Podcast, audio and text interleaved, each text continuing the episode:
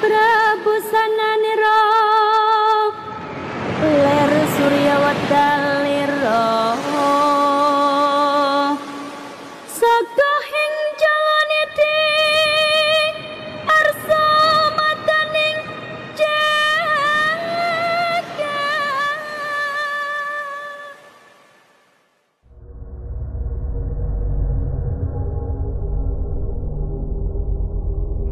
So, balik lagi di Lentera Kliwon di podcast Klomot bersama gue Isa. Segmen terseram di Klomot karena podcast ini belum eksklusif sama sekali di Spotify. so, akhir-akhir ini tuh banyak yang menghantui gue. Apalagi tugas sekolah. Dan jujur gue capek sih. Tapi kalau hidup nggak capek silahkan mati ya. Jadi emang akhir-akhir ini jadwal gue juga lagi padat sih. Rekaman ini aja nih gue mumpung ada waktu meskipun emang physically gue udah capek banget sama online. Apalagi gue capek banget diadain.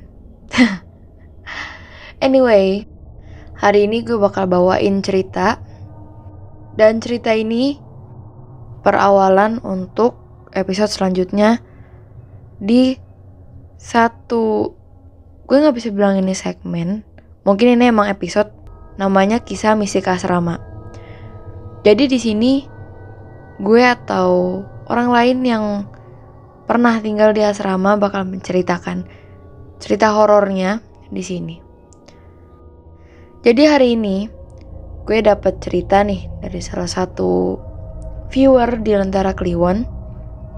Cerita ini bukan cerita dia, lebih tepat ini cerita horor di asramanya yang udah dibilang kayak hampir lah semua orang tahu gitu.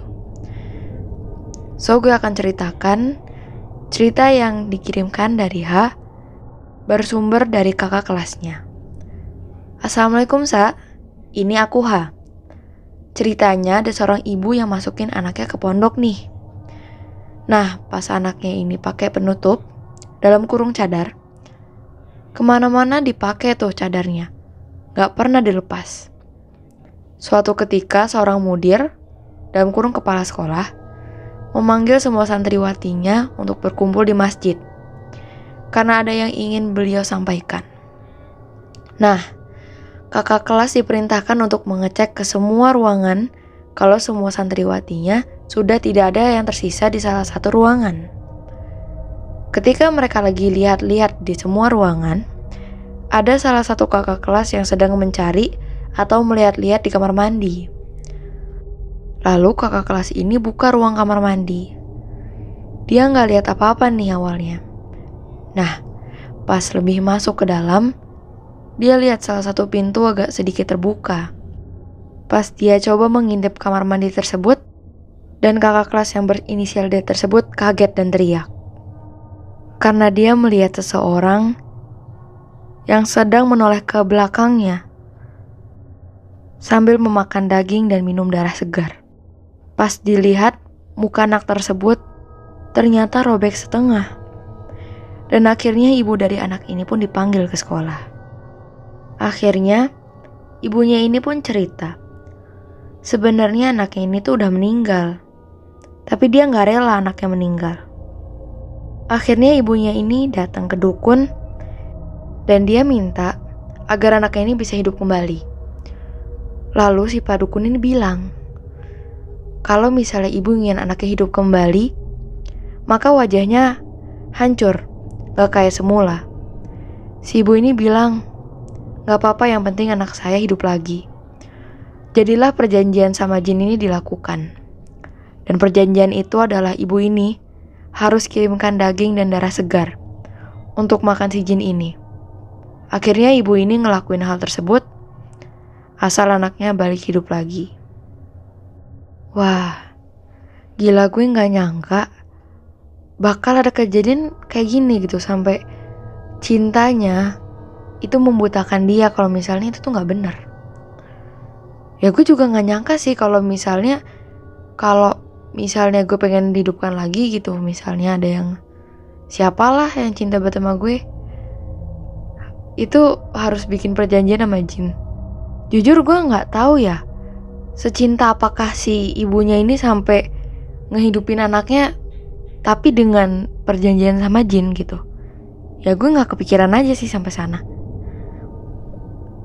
Intinya yang bisa gue lihat dari cerita ini lo boleh mencintai seseorang, boleh banget. Tapi kalau misalnya Tuhan udah mengambil dia, jangan kau ambil dia dari Tuhan. Jadi ya yang harus kita lakuin ya satu, ikhlasin aja. Meskipun terpaksa. Ya karena Tuhan tuh udah mengambil dia. Masa lu mau menuntut Tuhan untuk ngebalikin dia hidup lagi? Siapa lo sih sama Tuhan? Yang terakhir, jangan sampai cinta lo ke sesuatu itu membuat lo menjadi lupa. Terus ya blindly lo melakukan apa aja yang lo bisa demi hal yang lo cintai. Contohnya kayak gini. Ya, mungkin segitu dulu untuk episode kali ini. Dan bagi kalian yang pengen ngebagiin cerita horornya ke gue untuk gue bacain di sini, kalian bisa DM aja di Instagramnya @lentera_kliwon dan tunggu cerita lo gue bacain di sini. Oke? Okay? So, Isa pamit undur diri and see ya.